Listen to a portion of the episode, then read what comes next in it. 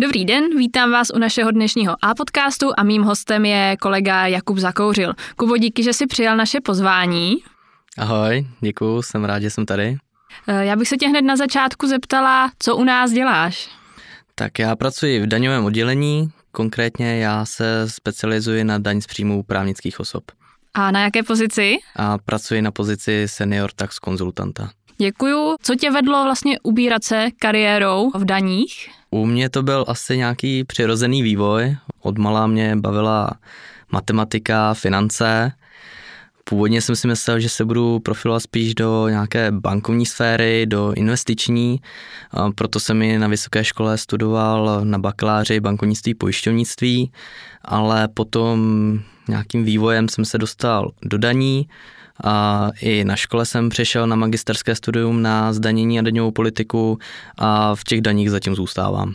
Nelituješ tohohle rozhodnutí? Zatím určitě ne a co přinese budoucnost, to uvidíme. Samozřejmě investice a financování mě zajímá i nadále, ale ty daně tím, že vidím do účetnictví klientů, vidím, jak pracují, tak myslím si, že mě to i v tomhle směru dává spoustu zkušeností.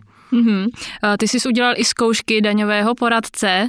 Jak to probíhalo? Zkouška probíhala tak, že jsem měl nějakou přípravu, měl jsem nějaká školení, na kterých se probíralo, jak ty zkoušky probíhají a potom ty samotné zkoušky jsou rozdělené na dva dny.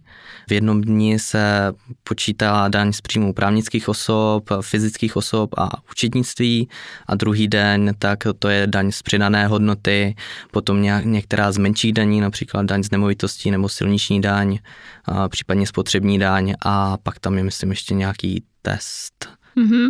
A ty zkoušky jsi dělal už při škole nebo až během tvé kariéry? Až po škole jsem je zkoušel. Popiš mi trošku sezónnost, jak u vás vypadá, protože v červnu vám vlastně skončila ta hlavní sezóna. Takže jak probíhá první půlrok daňaře? Je to tak, první půlrok je hodně hektický, a asi nejsložitější na tom je uhánět klienty a přesvědčovat je, že přestože termín je do konce června, tak my od nich ty podklady potřebujeme už třeba teďka v březnu, v dubnu, květnu protože většina klientů si možná i představuje, že nám to zašle v půlce června s tím, že vlastně času ještě dost, jenže když to takhle udělají všichni, tak my to pak samozřejmě nestihneme. Potřebujeme si tu práci nějak plánovat, rozdělovat do toho půl roku, aby nám právě na ten konec června toho nespadalo víc, než můžeme zvládnout, což i tak červen zvlášť poslední dny jsou velmi hektické, do toho typicky řeknu nej, nejtěžší klienti, nejméně komunikativní, nejsložitější, tak uh, ti se právě řeší 30. června, případně 1. července. Takhle na poslední chvíli. Hmm, bohužel. Potom vlastně následuje zapíjení daňové sezóny. Vím, že máte takovou tradici v daní, kdy to oslavíte Máme, bar tam máme na očích celý rok.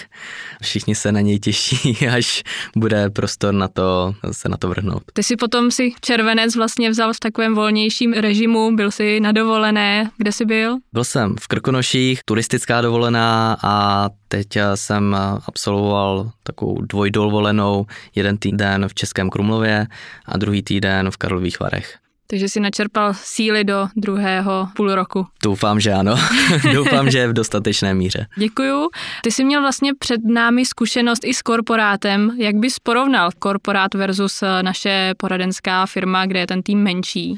A ten rozdíl je hlavně v tom, že v menší poradenské firmě člověk nemůže být tak úzce specializován, ale potřebuje mít širší záběr. Tam vidím ten hlavní rozdíl. Další rozdíl je v tom, že v korporátu, řeknu, procesy, celkově interní nastavení je mnohem svázanější, což na jednu stranu je výhoda, každý ví přesně, co má dělat, na druhou stranu je to větší administrativní zátěž a stejně tak pokud člověk potřebuje udělat něco speciálního, tak to je kolikrát problém. Důležitá otázka, co tě na té práci nejvíc baví? Mě nejvíc baví práce s čísly. Mm-hmm. Práce s čísly a s Excelem, s tabulkami a toho mi tahle práce nabízí dostatek. A opak přesný, co tě na tom nebaví? Obecně nemám tolikrát komunikaci s klienty a tady v té práci, když to je hodně o číslech, tak komunikaci s klientem se člověk rozhodně nevyhne. Nicméně i v tomhle směru se snažím nějakým způsobem rozvíjet, především v té komunikaci řeknu z mé strany, jak mm-hmm. klientovi něco vysvětlovat, protože já v číslech eh, to vidím jednoznačně, ale převíst to potom do té řeči, které rozumí i klient, je pro mě stále velmi složité. Mm-hmm. Když jsme u toho tématu komunikace, tak tebe na podzim čeká vlastně i první eh, školení. Jaké jsi vybral téma, jak se na to těšíš? Je to tak, je to školení o daňových eh, opravných položkách k pohledávkám. To téma jsem si vybral z toho důvodu, protože i teď v daňové sezóně, ale i předtím vidíme, že často klienti neví, jakým způsobem tuto evidenci mají vést. Je potom z toho, když to řeknu jednoduše, bordel, těžko se to zpětně narovnává, přitom při dodržení několika základních pravidel, tak to může být jednoduchá práce. A jak se na to těším, tak bude to opět nová zkušenost pro mě, nicméně já jsem z učitelské rodiny, takže to bude i rozhodně zajímavá zkušenost. Eh, děkuju. Eh, ještě bych se tě ráda zeptala, co bys doporučil někomu, kdo třeba přemýšlí o kariéře daňaře? Určitě vhodná je škola, já nemůžu říct, jak to probíhá na bakalářském studiu, protože jsem studoval bankovnictví pojišťovnictví, ale magisterské studium nelze říci, že by mě naučilo, jak co dělat, to určitě ne, to přijde až z praxí, ale dalo mi minimálně základní obecný přehled. To znamená, když já jsem přišel už do praxe, tak jsem věděl, že tu existují nějaké zákony, věděl jsem, jak zhruba ty daně fungují a v práci už mě potom jenom učili ty konkrétní postupy, komunikaci s klientem, co vlastně přesně mám dělat. Neumím si úplně představit, pokud by někdo přišel bez tady toho backgroundu, a měl se to učit od začátku, že bych mu vysvětloval, tady vlastně je nějaká daň z přidané hodnoty a ta funguje takhle. Tohle je něco, co člověk je ideální, když už to má ze školy a my už ho potom jenom učíme, jak postupovat. Další věc, která je rozhodně potřebná, tak to je práce s Microsoft Excel, opět učit na to, jak fungují vzorce, jak sestavit přehlednou tabulku, na to úplně není prostor ani u těch juniorů. Když jsme u těch juniorů, tvojí náplní práce je taky je vést.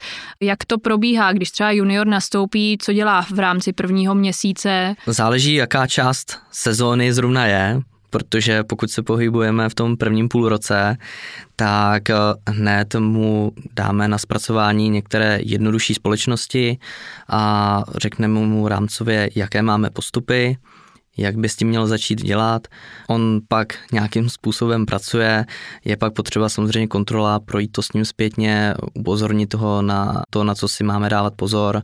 Dá se říct, že potom postupně od těch menších, jednodušších společností, na kterých se naučí hlavně ty naše interní postupy, tak potom se postupně přesouvá k náročnějším, u kterých už potřebuje i odborné znalosti. Dost o práci, teď nám řekni něco o sobě. Co rád děláš ve volném čase? Já velmi rád sportuju, mám rád sporty snad úplně všeho druhu. Badminton, florbal, fotbal, cokoliv si zahraju, squash jsem jednu dobu docela hrál.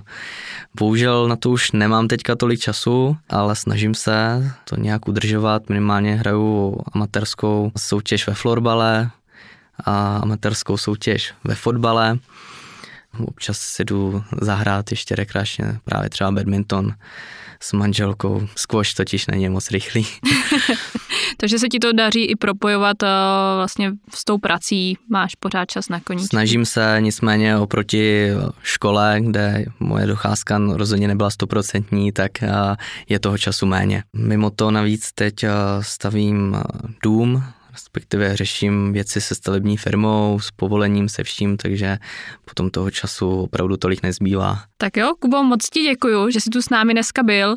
Těším se na náš team building, který zase bude sportovního charakteru, takže určitě věřím, že si ho užiješ, protože sport je něco, co tě baví nejvíc. To jsme viděli i na té minulé akci, kdy ty si nechyběl na žádném sportovišti. Rozhodně, taky se velmi těším a jakmile tam bude nějaké sportoviště, určitě tam budu. Díky. Já taky děkuju.